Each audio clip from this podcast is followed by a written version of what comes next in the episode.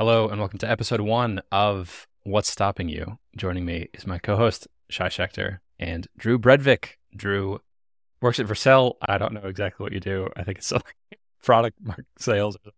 Yeah, Uh, it's sales engineering. It's an interesting role not a lot of people know about, but Sales engineering. sales plus being a developer. Our goal for this episode is to help you. We're going to try to help you through a problem that you're currently stuck on. If we can help you through this problem, we have been successful. Can you tell us a little bit of a background of the, the project that you're working on? And then we'll get into the specific place where you're stuck and talk about how we might be able to help you. Yeah, so I'm working on a project called registered.dev. And I started this project after seeing quite a few problems in the sales engineering space. So, what is sales engineering, right? We should probably start there because most developers have no clue what sales engineering is. Sales engineering is pretty much just the going back and forth of figuring out in a sales process, being the technical resource for both the company. So, I work at Vercel and companies that might be considering using Vercel. So I'm the like go-to technical person when you're evaluating if Vercel is a good fit for you or not. And that is a field where it's great to know a lot of business, like what business value is Vercel going to be adding to these people's day jobs, but also what technical blocker when you're migrating from Next hosted in a Kubernetes cluster to Next on Vercel, what are the common gotchas? How can I help you get up and running? And I transitioned to this role almost two years ago. And it's uh, kind of a, a bit of a jump from just a traditional engineering role, right? It's a lot more customer facing, involves sales. I work hand in hand with an account executive, pretty much just the person selling Vercel. And so it's slightly less technical than a traditional standard engineering job. But one of the pros is you get to see the inside of a business and like how it works. Um, registered.dev is born out of seeing all of these problems that exist in the process of, buying software, but skewed specifically towards technical products. So I don't want to build a sales tool that helps if you're just selling some random SaaS on the internet. This tool isn't going to be built for you. It's more built for dev tool companies specifically because there's some things that are a little bit different in a sales process for a company like Vercel than, I don't know, just some standard SaaS. Okay. It's a Salesforce for dev tool companies, something where there's more of a technical aspect to the sales cycle. It's not just emails back and forth. There's some other technical thing that's happening that needs to be kept track of. Yeah, Salesforce has no concept of what a GitHub repository is, right? Mm-hmm. That's just something that is entirely missing in that space. And there's quite a bit of manual work. Some things that could be automated, some things that could be shared across deals. Because if you're doing a bunch of bespoke work for one deal, it's kind of the same concept of dry, do not repeat yourself. You want to reuse those assets across deals so that you're not doing a bunch of bespoke work every single time to, to close a deal. Why is this important for you to work on? You, you're enjoying your job at Vercel. Yeah. It sounds like making a lot of money. Is this something to help you make your job easier to be able to automate and scale? How are you thinking about this?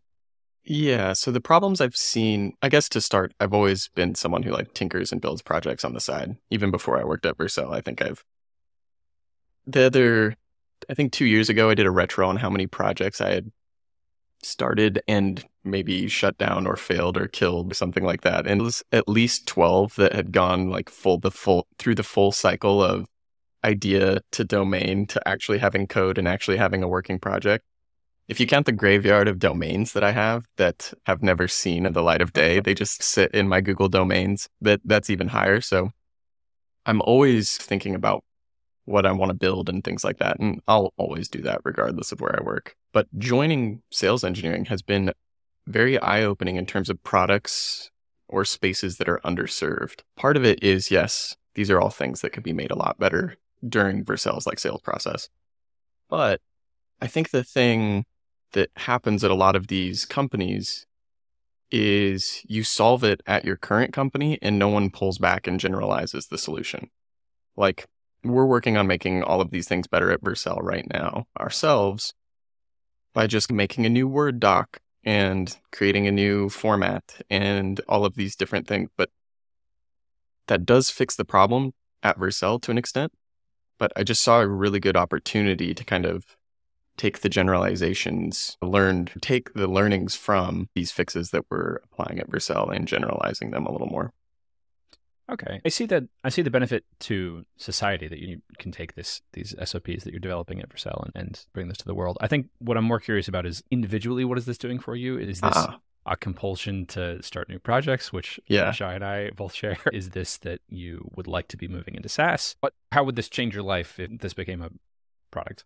So part compulsion, right? I will always start projects, but also have always dreamed of someday running my own SaaS full time and things like that.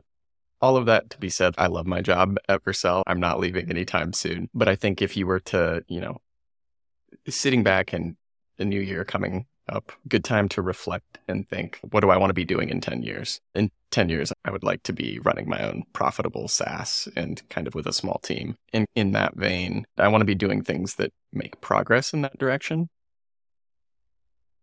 Okay, that tracks. Shai anything here before we move to specific problems? The main thing I'm curious to know is it sounds like you're building something that would benefit you in the day job right now mm. and will benefit your team.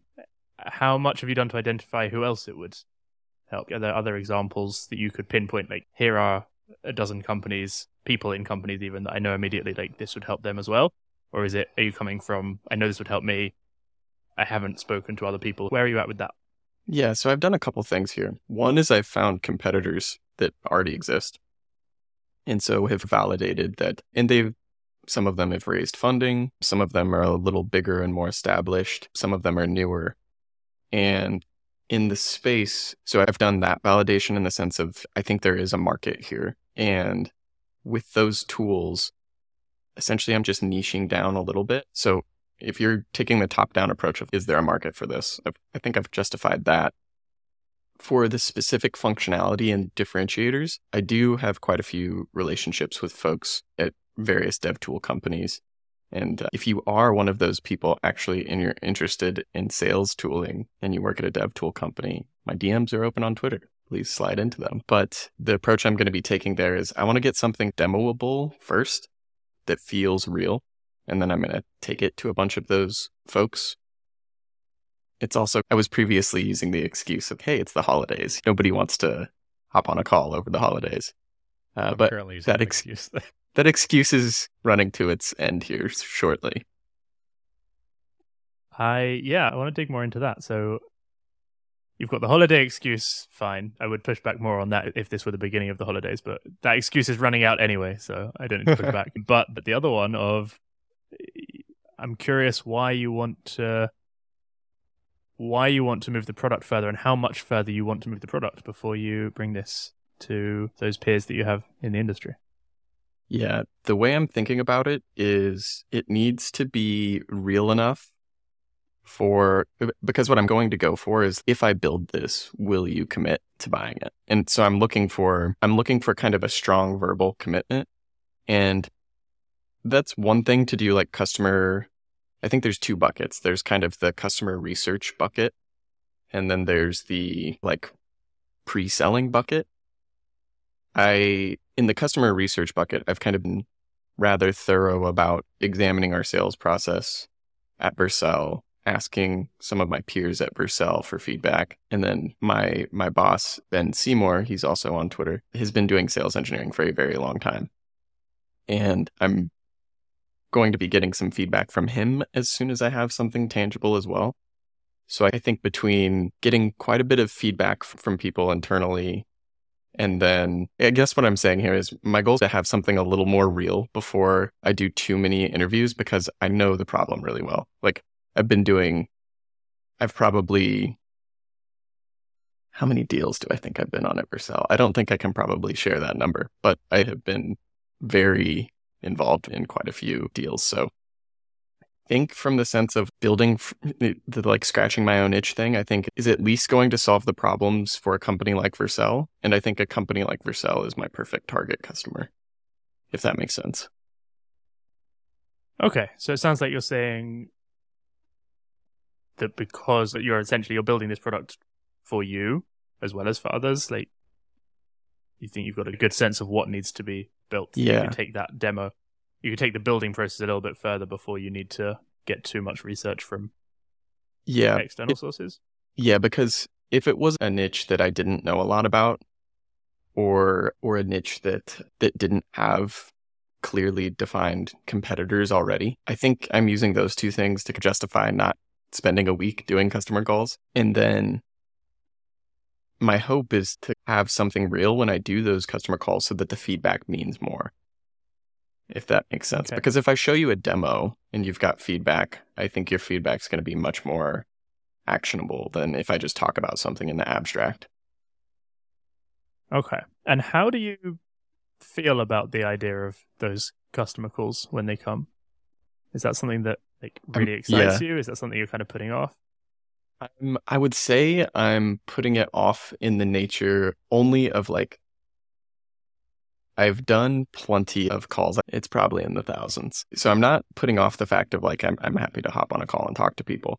But the act of going to your network and saying, hey, I'm working on this thing, please, please give me feedback on it. That's the thing I'm putting off, if that makes sense. Okay. Yeah. And so with that in mind, that's why I'm that's why I want to get a good sense of like the justifications you gave for why you're why you're not bringing this to other people yet. They're convincing, but given what you've said about your feelings about that next step, I am curious to dig into whether they are true. Yes. I think we've arrived at um probably what is the like um what do you call the is it your Achilles heel? Is it something like that? Pretty much my wife says I can convince myself of anything, and I think she's probably right. This you've probably picked a rough first guess in terms of are these things true or not. In my mind they are. So I guess I think I can probably the reason I'm letting myself not do the customer calls is because I think I can probably get to a good enough outcome with with just skipping this step. Now, if I was giving this advice to somebody else, would I say, "Hey, skip this step"? Probably not. Even if you do know the domain really well because it starts these relationships, then it can be easier to do the pre-sale thing later and then they're warm instead of I don't know, like mildly warm, like lukewarm. They'll actually be like warm or hot. Yes, I agree with you. There's there's a plenty of good reasons to go do this, and I probably should. Okay.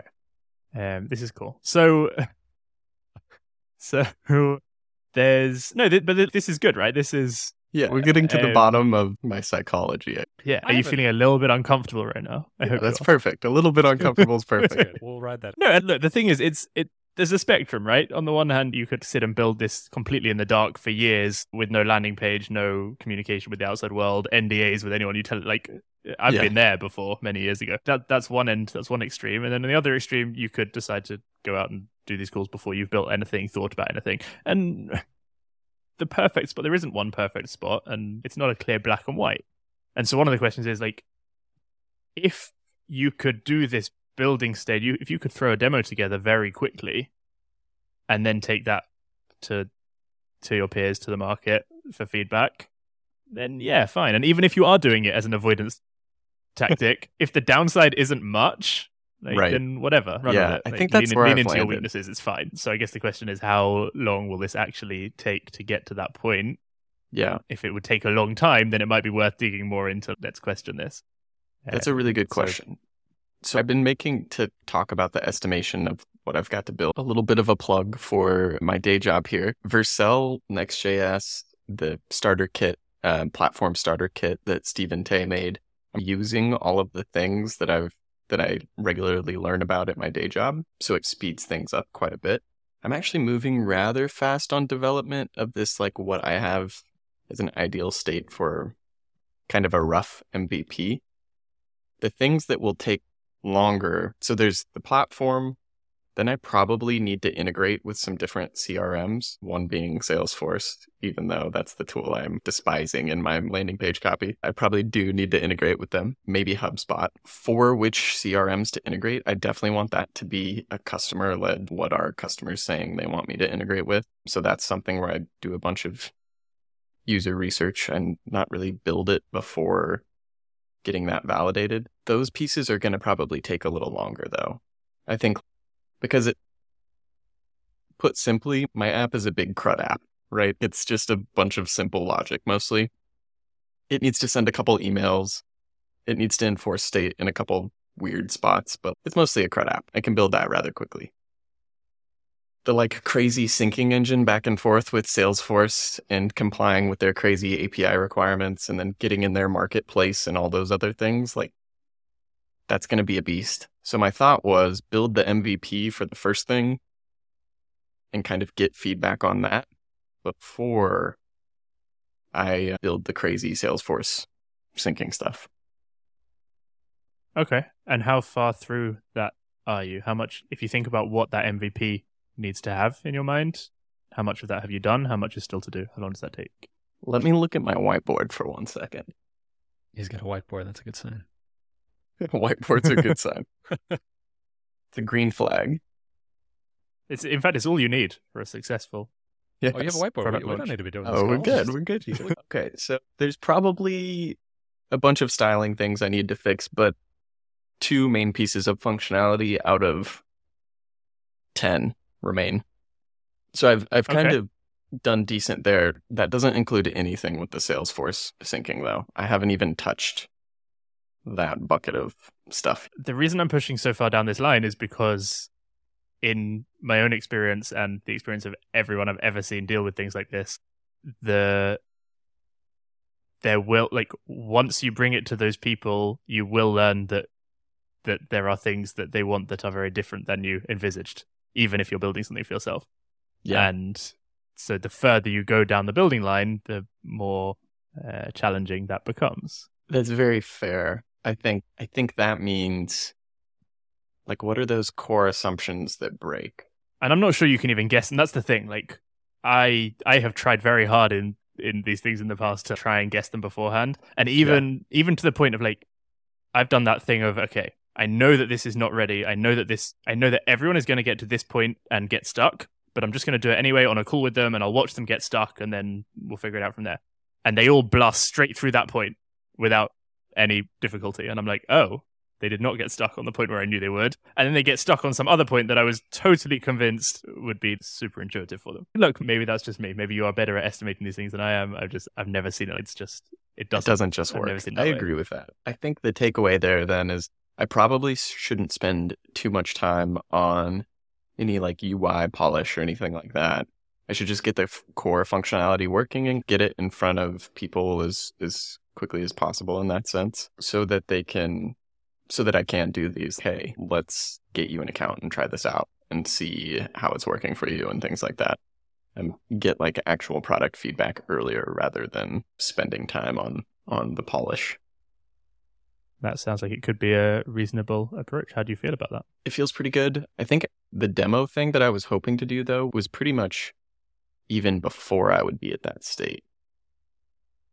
Okay. So I think um I think I'm still going to stick with the demo thing of if I can because to get to a demo state, right? Like I don't need to have payments working. I don't need to have a million things working. You can just you can do a demo of like here is an account that already is populated with data. So you can just skip all these other CRUD places to build because you've just manually inserted things in the database.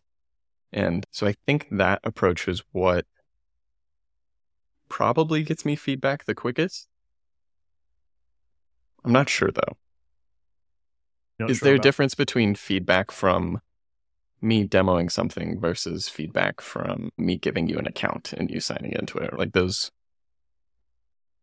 it's easy to watch me drive through something when I know where I'm going. Like the a very weird comparison here, but like I I had a friend growing up who lived in the country as a kid, and I'm pretty sure he could drive that with no headlights, just going home because he knows the road. Is that a good idea? No, he probably could. I would turn my brights on. Like I have, I drove to his house many times, but I need the brights.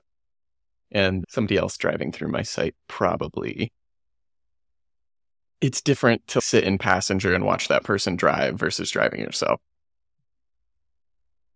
Okay, so which of those is going to be most useful? Is it does it make sense to get to the quickest possible point where you can demo it to them and then do that? or and like Yeah. it won't. Yeah, you're right. It's not the same kind of feedback as when they're using it, but I guess the fundamental question is, what do you want to get from these? people Yeah, that's what I was. I guess it's like my gut instinct says, "Am I solving a problem your business would pay for?" Is what I want an answer to. Okay. Um, not is my UX well designed. So I don't really like to all the UX people out there. I do care about UX. I'm not, but at the MVP state, it's not as important to me. Learning if you're solving a problem that a business would pay for is something that you do with products, if you're just describing what the product is. And something I think that the thing that I'm most interested in pushing on is like there are lots of reasons for doing interviews at one stage or another, what the advantages are. But the, the thing that I find myself most curious about is that there seems to be emotional resistance for the way that you phrased it is pleading for feedback.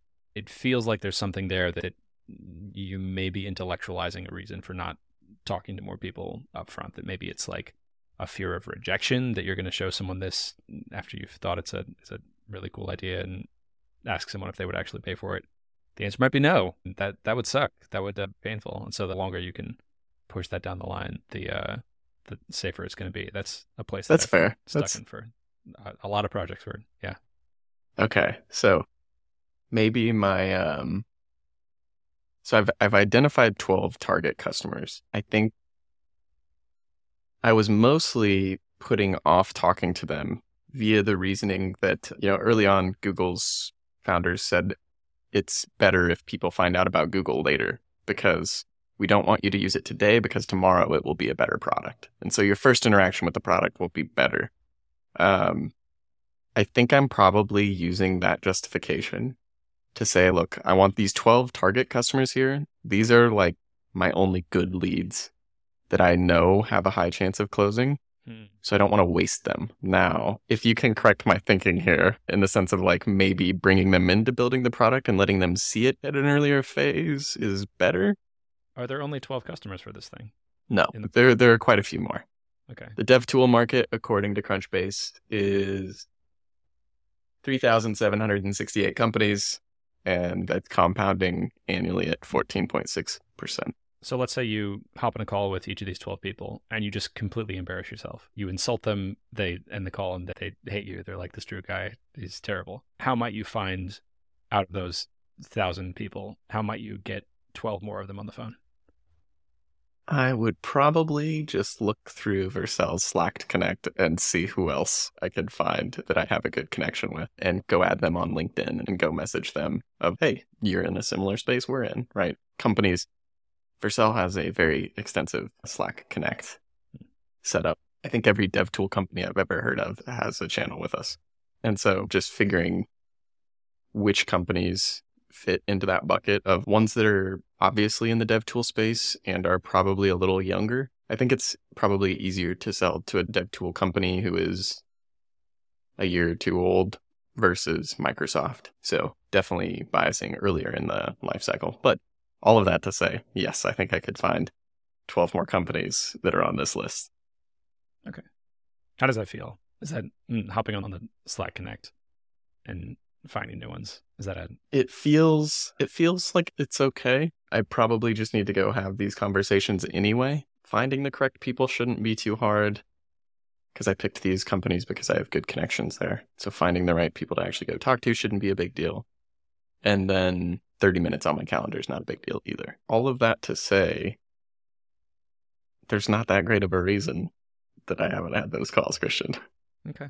I do wonder though if I'm there's this concept of I guess in my mind I'm viewing these sales opportunities the same way I view for sales sales opportunities where say something goes wrong in a conversation deal goes bad or whatever the people just disappear and then they never talk to me again that is not going to be necessarily true for these early feedback customers that I'm talking about here, right? These are friends that I have that work at other companies. They're not just going to disappear if if the tool isn't a good fit for them. So I guess I guess I'm falsely conflating these two things.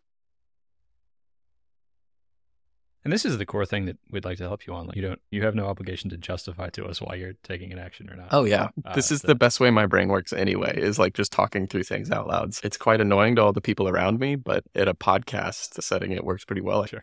That's a that's insightful also that the making a bad impression, having a customer call go bad in the context of your day job at Vercel has a very real consequence and those people just disappear and you don't see them again. So it makes sense to me that you might be framing the conversations that you would have with people about registered.dev in the same sort of context that you really need to make a good first impression. You got to nail it on the first try. And if not, they're just going to disappear and you're never going to see them again. So I, I think the thing I'm most curious uh, of at this point is digging for other resistance in that spot, particularly the, the way you phrased it, pleading for feedback. Tell me more about that. What, what, because that does sound bad. I don't want to. Yeah, that does sound bad. That does sound bad. yeah, framing that that sort of. I'm not sure why the phrase pleading for feedback came out, but you're probably onto something there. People have busy calendars, they owe me nothing. Um, asking for 30 minutes for feedback on a product that's not real yet also feels maybe they're taking this call because Drew works at Vercel and uh, would sure would be nice if Vercel promoted our tweet uh, or whatever. I, I'm cautious. I don't want to be dipping into any buckets of goodwill that aren't necessarily mine to dip into, if that makes sense. Like, I'm cautious about the, the Vercel affiliation piece of it, if that makes sense, because obviously this is not a Vercel product. This is my product. It's hosted on Vercel and it uses a lot of Vercel open source, but which is there's a lot of overlap here between my day job and this side project space. Hmm. So I guess I'm just cautious to those relationships. I'm being extra cautious and guarded with, if that makes sense. So maybe it'd be better if I just picked random companies. I think I would feel better if these companies didn't have a Slack connect with Vercel and I had never even heard of Vercel or don't even use it in any way. That would almost make me feel better. That's interesting that that would feel better. I could see that also in increasing your feelings of abundance of this audience if you know that there's a channel in a way that you can just get tap into this unlimited bucket of these thousands of companies and get them on the phone. That yeah. whatever Okay. that method is of getting them on a call can then become part of your sales pipeline. Okay. So we've decided it, it feels like that is the easiest switch.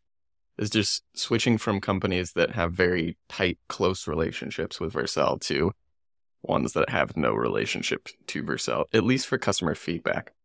I think it's also a good way for me to.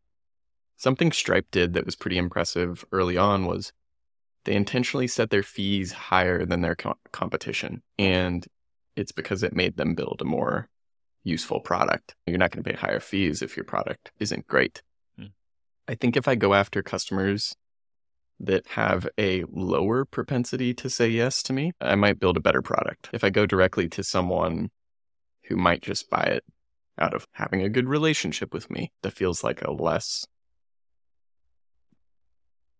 solid data point. It does seem like there's a lot of emotion tied up in the relationships that you have with these companies that were built through Vercel. Yeah. that you may not fully trust that the motivation is there there are myriad other reasons why that company would be interested in something you were building that aren't necessarily because the product is good and it solves a problem that they want to pay money for. Yeah, and also just the being cautious of double dip is the wrong phrase here. I'm kind of looking for, even though I'm serving a segment that is very close to Vercel, Hmm. I kind of want a strong segmentation between Vercel and this project, right? I don't want the walls to be blurred between them because this is definitely my project. There are things I've learned at the day job that I'm taking into it, but yeah, I guess, I guess just the segmentation there matters because I want to feel good about when if say someday I have to go into court and answer did I use any of my Vercel resources to uh, to uh, complete this project and is this project my IP? I would like to say yes, it is my IP. And so the caution here comes out of two places. One's maybe emotional, but the other might be like actually legal. Now, is this me rationalizing something using something that I know to decide I don't want to do the thing that I just put up an uh, emotional wall around? Maybe, but but also it sounds reasonable, right? That's that why- may well be the reason. That may well be what got you to saying it, but I think it is also it's a legitimate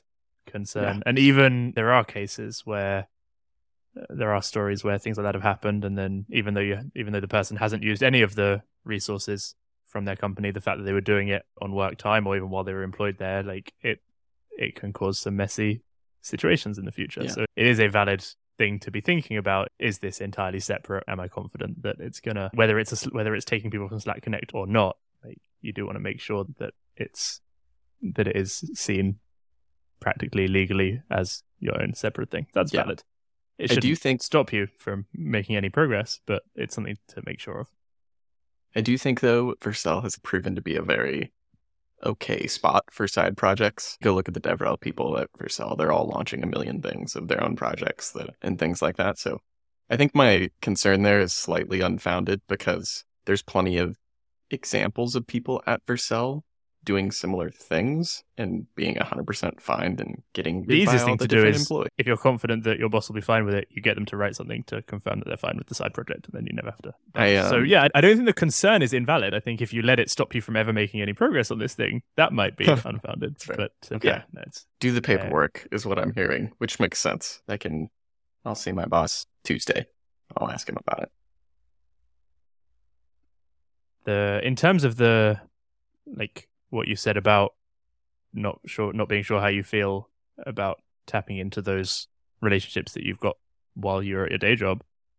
That i think that's very fair and i think it sounds like you've worked your way towards a possible alternative that you might feel more comfortable with. You might find that there are some exceptions as well. There could be some people who yes you interact with them through work but actually you have such a close personal relationship with them that, if you sat down with them and said, "Look, I'm working on this side project," you might feel very comfortable in that dynamic that they won't feel pressured to do it because of things getting in the way. You might that might be something that you just feel out on a case by case basis. There might be some people who you think are cool to do this with, and some people where you'd rather not, and you'd rather go for anonymous people. Yeah, I like the approach of probably mixing the two because there are some people on the list of 12. There are a couple companies where I actually know these people from MicroConf and they just happen to work at this other company. And it's more a happenstance thing rather than this is how I met you thing. So, like, I, I feel better about that connection than I do a different company where it's we hopped on a bunch of sales calls together and you were representing company A and I was representing company B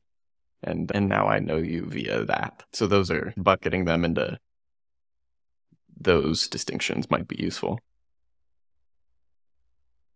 Cool. So what's stopping you?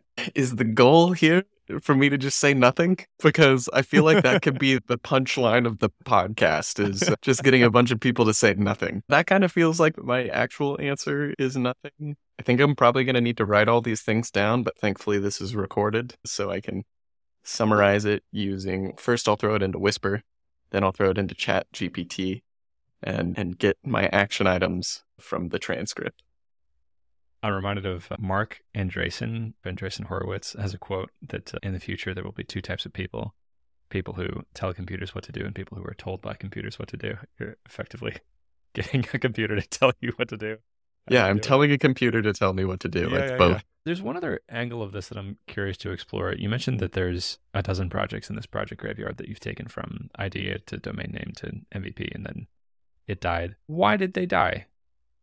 Ah, these are good questions. Different ones for different reasons. I've been evolving the this segment I want to serve. I've been thinking about this as at first I would just come up with what do I think good ideas for products are.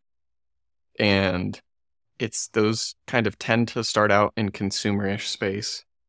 They slowly moved into like prosumer space. This is the first like fully B2B thing I've built. And I really like I don't think scratching your own itch in the B2C space is a good idea. And I've done that plenty of times and it's failed quite a few. So I guess project selection is probably the number one reason a lot of my projects had failed. The other reason is motivation, right? I think I very much agree that like a startup dies when the founder runs out of energy, not out of money. And although a bunch of companies not able to raise rounds over the next couple months will disagree with that sentence but the that definitely holds true for my side projects when i've picked things where i wasn't passionate about the audience passionate about the customer things like that i've had a hard time like sticking with those projects i've been building up my skill set over the course of all of these different tools right i've built plenty of things. My first one, I didn't even know how to collect payment, had no clue how to do.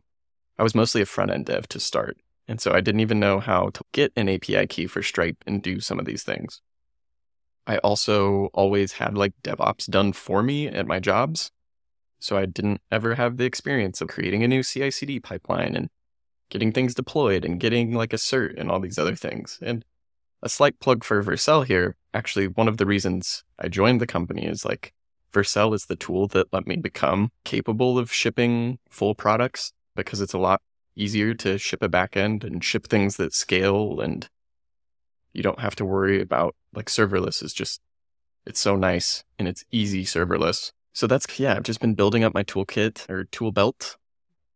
Rob Walling says, yeah, you're building up he's got the stair step methodology, right? Mm-hmm. And each stair step you're supposed to be you're supposed to be building more tools in the tool belt and getting better at things.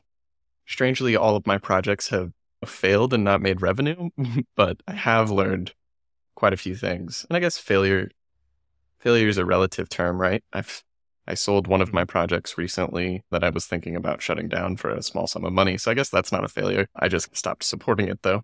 But yeah, I learned things. I learned the customers I want to serve via those iterations. And I've landed on selling to companies like Vercel, which is a dev tool company that's the space I want to continue to serve because I think it's going to continue to grow. I also think that there's not a ton of companies out there that are niching into that specific segment, and I've got a lot of knowledge there. Okay, let me, let me try to summarize and see if I understand. It sounds like there are three main reasons why characterize that your graveyard of a dozen projects have failed. The first is building something for B2C, scratching your own itch as a consumer, is not a way to get high paying customers. That's a way to, to attract tinkerers, and that's mm-hmm. not a great foundation for a business. The second is a loss of motivation. That I don't think I fully understand that. What helps you feel motivated when working on a project, and what what's happening when that motivation goes away? Yeah. So one project I made that I just stopped was a tool for doing remote all hands software. And that was a tool that, yes, served a business, but um, like, I just didn't really care about HR type software or company engagement software, like whatever you want to call that space. It's just something I didn't care about. It was a great idea. I was working on it before COVID probably would have made a bunch of money if I had it live before everyone was forced into remote. But I just stopped building it because I, I just didn't, I wasn't passionate in that space, if that makes sense. Okay. And like I could have pushed through on that, but life's short. Why build software you don't want to? Started the idea because you were passionate about something. I started it. the idea because my company adopted remote for the first time, and I was like, this remote all hands sucks. Just watching a just watching an all hands presentation over Teams and then throwing questions into chat and praying that the live production crew sees them and answers them is it's horrible. But then the motivation evaporated because you realized you didn't actually care about the Yeah, like it was a good problem, but I wasn't passionate about fixing it. I just saw a good problem that businesses would pay for, which is good. That's a good skill to have of identifying those things. But I think I've just over time become more aware of things I will and will not follow through on. I know mm-hmm. myself better in that sense. And so I've slowly but surely whittled down that that range of products that I want to work on. Okay. It's it sounds almost like a joke to me to say that working on a sales tool for like dev dev tool sales pipelines fixes that like passion thing that that sounds like a very like boring corporate project. That is the uh, beauty of it is it's so boring no one else is going to be interested in it but me. And it's also uh, it's also something like so when i was interviewing at companies vercel was top of my list. It was the company i wanted to work at most. So i don't see myself leaving Vercel anytime soon. And this is something that will definitely make my job better at Vercel if I can use it in the day job. Hmm. So I've also got that forced, like I'm not going anywhere. Plus this tool makes my day job better. So there's a little more fit there, if that makes sense. Yes. Yeah, and the fact that you're living and breathing this problem day to day, that that does track for me that this is a problem space that you're thinking a lot about. This is I would also feel passionate about building a thing that would save me personally a bunch of time. Yeah, if you've seen all the emails I had to send back and forth, you would understand why I'm passionate about this space. For sure. Shai, what are your thoughts here and the reasons that the previous projects have failed? I think I can relate to a lot of it. it. Is the first thing, and I think there is something to be said for like those spaces where you are passionate. And I understand what you're saying about you can be passionate about the day to day work of the initial stages of building something, whilst not being passionate about the wider problem space that you're solving. Like I, I hear that you can be very motivated and passionate about doing that initial work, even if you don't care about the the end goal that it's serving. And if you can get those in alignment and be passionate about both, then that's awesome. I'm also the thing that's front of mind in my head as you say this stuff is this idea that motivation that we have it the wrong way around when we talk about motivation being the cause of action. That more often it's the other way around.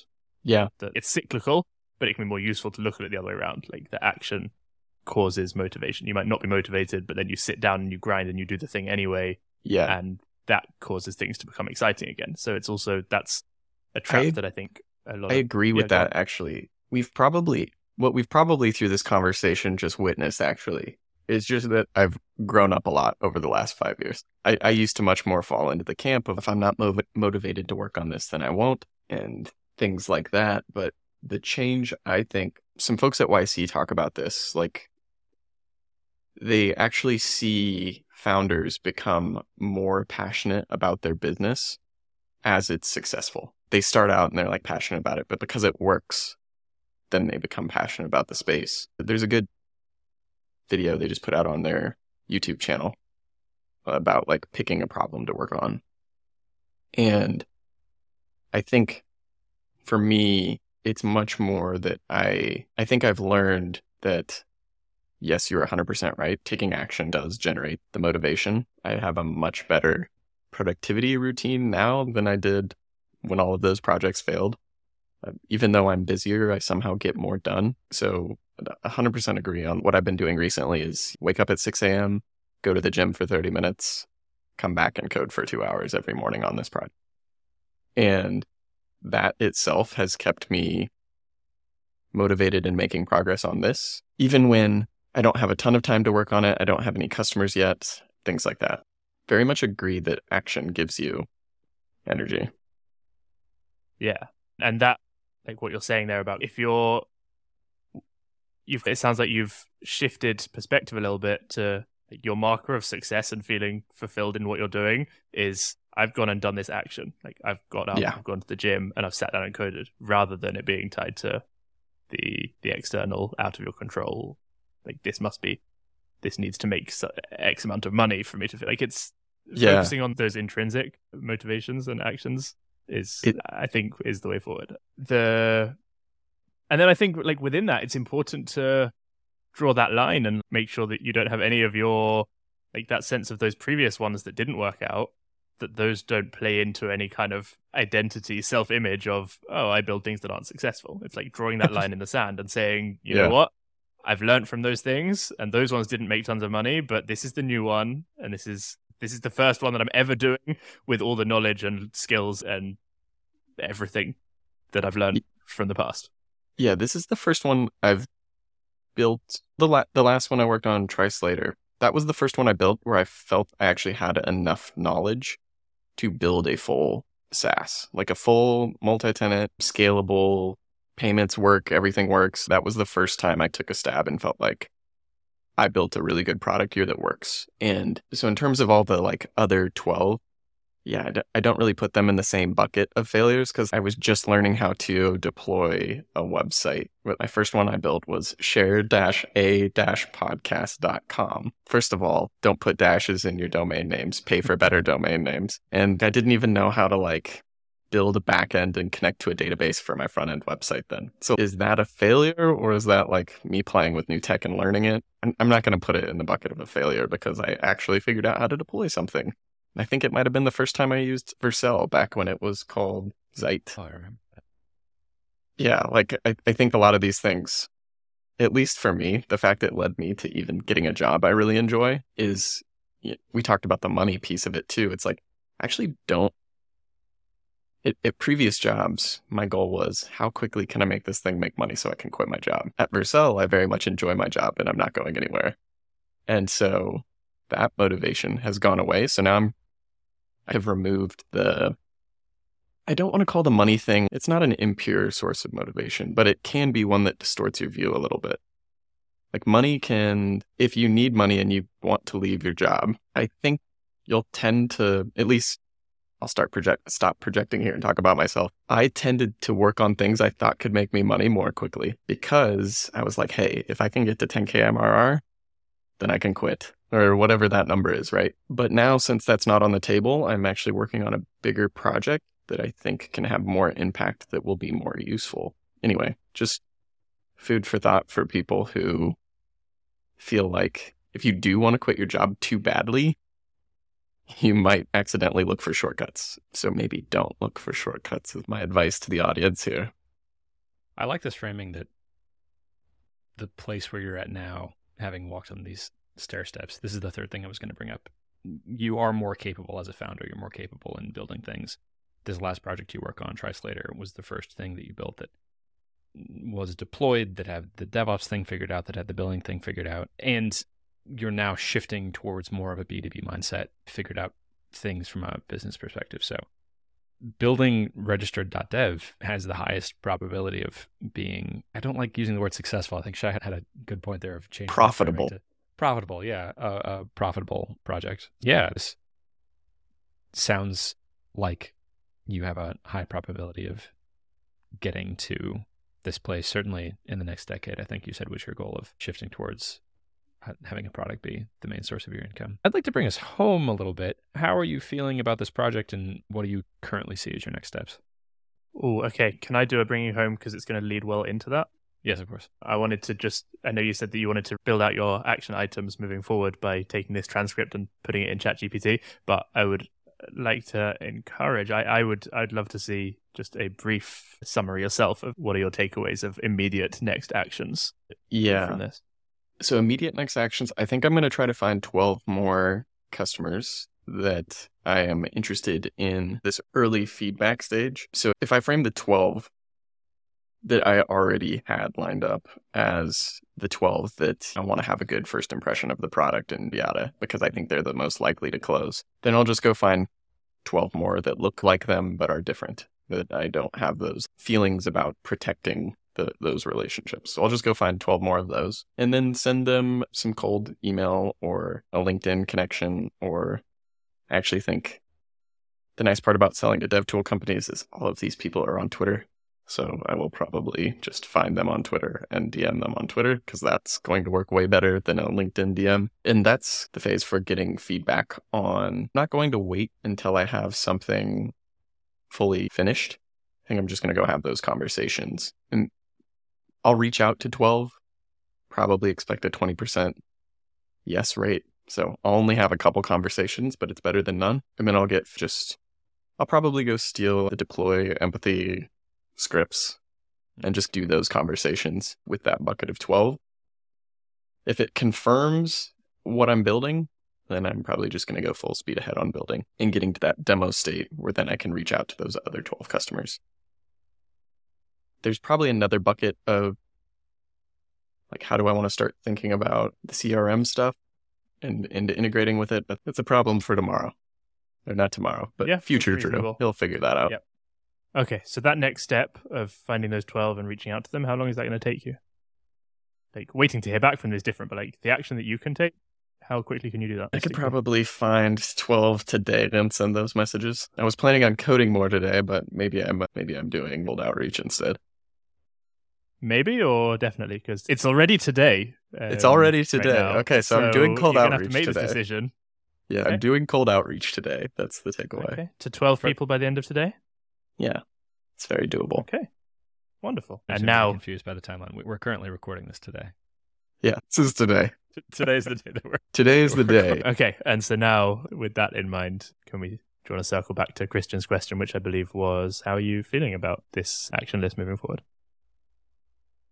Fairly good. I think it's rather straightforward. I think um I think yeah, because I think the only thing that I'm like, ah, getting all these you know, spending all this time on conversation is a waste of time when I could be coding and making progress on the code. Hmm. But I think that's the developer's intuition, right? That's like uh good time is coding time and all other time is wasted. But I, I know that's not correct. Like I work in sales now, so I, I understand how much of how much work can happen that is not coding. But yeah, I guess there's no but. That's the point of this podcast is to remove the qualifying but statement from whatever your blocker is, right? If you are indeed blocked, remove the qualification and just let the sentence stand on its own. So I guess there is no but. Yeah, and I guess I mean, look, there, there can be a but of, but that feels scary. Oh, that's fair. But the, I think the the problem space I'm working on is one that I'm very interested in, and I don't plan on changing the problem space for quite a while. If this product doesn't work, I will build another product in the same space. So until I solve problems from this set of customers and they're willing to trade me money for solving those problems, I'm not done with. So any work I do in that direction is useful. So I think, I guess even if it is scary, what I'm saying is there's no escaping it. Like I, I've decided this is what I'm doing.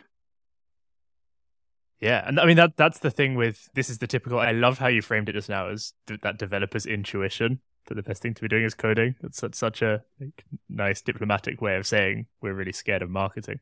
Oh, But- yeah, marketing, sales, the sales engineering. I actually, I took this job for a couple reasons. One was one was to the who wouldn't take a job at Vercel. Vercel's amazing. I, I love working here. It's such a great company. It's amazing to see the future of what's being built on the internet before it's built. I can randomly DM the person who made the decision on why React Server Components works the way it does, rather than just like reading some blog post on a forum or something. But the other reason was I really wanted to like learn the rest of the business, learn sales, get comfortable on sales calls. And I remember two jobs ago, we used to do demos where like we'd make a feature and then you'd have to demo it to to the rest of the engineering team.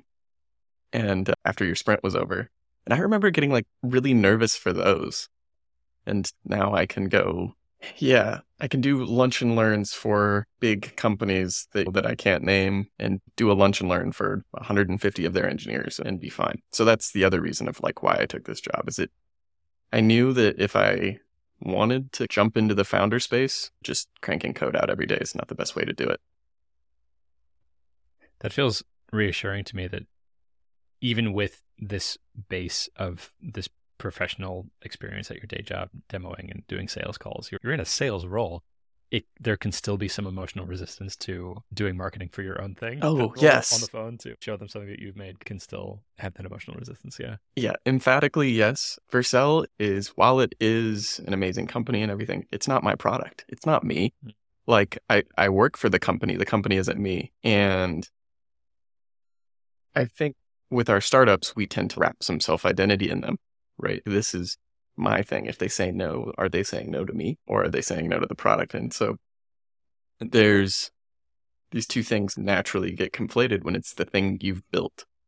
But when there's a bug with Vercel, I just go create a ticket in a backlog somewhere and it's not personal. So yeah, I think the resistance will always kind of be there, even if you are in a sales call and feel or in a sales based role. And I feel no shame talking about Vercel's features at large and getting pushback from architects and principal engineers at I'm having a hard time not saying companies here because I probably shouldn't be, but very large companies, Fortune 10, and getting pushback about like, hey, we can't deploy with you because XYZ. Yeah, so I'm fine in that whole domain, and yet I still don't want to go ask for feedback about my little side project from from Feedback can be somebody. personal. If someone criticizes the product, if it's Yeah. your idea, it's the thing that you've built. That something I've only recently unpacked is how incredibly sensitive to rejection I am and criticism.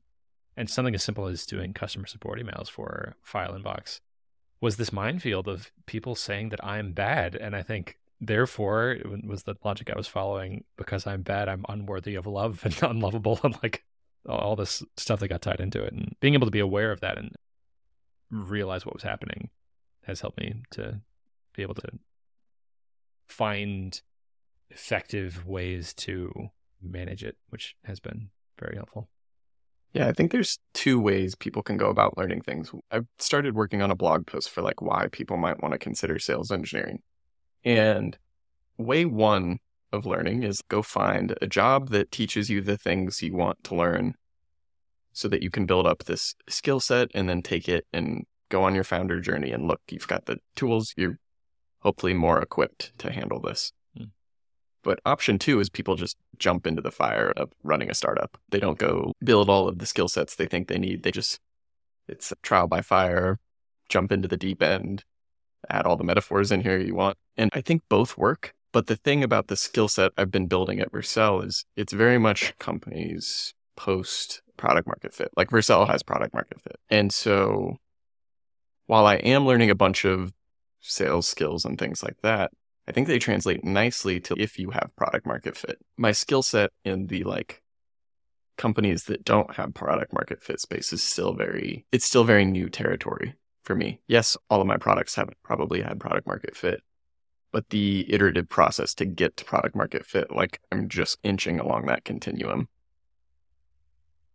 Shai, do you have any closing thoughts for our first episode of What's Stopping You? The one thing I wanted to add is I think a lot of the things that we've talked about here, the like losing motivation for things, the just all sorts of things that have come up today, I think a lot of them get solved by taking this next step that you're talking about, which is to involve other people, bring in those potential customers, do a bit of research, find out if this is what they would want or what problems they have. I think that next step just solves so much of this. And it's an incredibly eh, scary or intimidating step to take in a lot of ways because the space that you're in right now, position you're in right now, of I have these dozen people who in the future I could speak with, that's a very comfortable place to be, that you have that in the future. And to then go and actually speak to those, you're destroying that safety net that you have of like, you'll always have that to look forward to or to do when you're ready. Yeah, I think it's a very good step for you to be taking. And I I look forward to seeing whether it gets done today or whether any new resistance comes up, which would also be totally legit. And I'd be interested to hear that. But I think this is a good path forward just in so many ways. I think the takeaway is burn the boats. Just got to burn the boats. I think there's a lot of if you were to look back at all my previous projects, and I know we were doing takeaways and wrap ups, so apologize for ruining it, but I probably didn't burn the boats on any of my previous side projects. I probably didn't go all in on any of them. Maybe you could say TriSlater I did, but that's debatable. I didn't even I didn't even ask anybody in my network for feedback before pushing a V1 live. Yeah. Burn the boats. That's my takeaway. I'm going to push a little bit on that because you're still burn burn the boats for me would be like yeah quit your day job. Oh burn burn the boats on the emotional like don't be afraid of, of the lead yeah. walking away if they're not interested in the product as it currently exists. Yeah. Okay. Don't be afraid of the boats catching on fire if they happen to catch on fire. Yeah. If the boats happen to catch on fire don't in- intentionally set them on fire but if they catch right. on fire it's fine. I like that. Okay. It's uh, not a uh, big deal. the building a little bit off of what Shai said, the that general problem of the fear of converting potential into realized output is consistently terrifying for me in my life. That's something I unpacked recently. It's a very comfortable position to be sitting in. This thing might happen in the future, and I have oh, all I have to do is send out an email to this email list, and then something cool will happen. Then the good things happen, right? And that's a very scary first step to take. Of oh, this, this is the test of if that's actually going to happen. So that's a good fear to be conscious of. Drew, thank you so much for being the very first guest on What's Stopping You. This has been a ton of fun. I'm glad that sounds like you, you know what your next step is. Sounds like the answer to what's stopping you right now is nothing. And I'm excited to find out what, what the next thing stopping you might be. Should we do like where to follow you or I don't know what I don't know what to do at the end of the episode. I thought you were gonna propose singing like a little jingle. I was so excited. You ready for the jingle? Yeah, where can people find out more about you, Drew? You. I guess just drew.tech is probably the best place to find me on the internet or on Twitter. You can always find me on Twitter. But that's those are probably the big ones. And then I guess if you're a dev tool person, please send me an email at hey at drew.tech, especially if you're in the sales side of a dev tool company. Sounds good. Drew, if you know anyone who you think would benefit from having a conversation with Shai and I, talking about what's stopping them, or if there's any listener who would like to go through the same sort of thing that Drew did, either on or off the record, we have an option if you would like a conversation not turned into a podcast. You can either go to whatsstoppingyou.fm or you can private message Shai or me on Twitter, and we'll have links for those in the bio. Thank you very much, and see you in the next episode.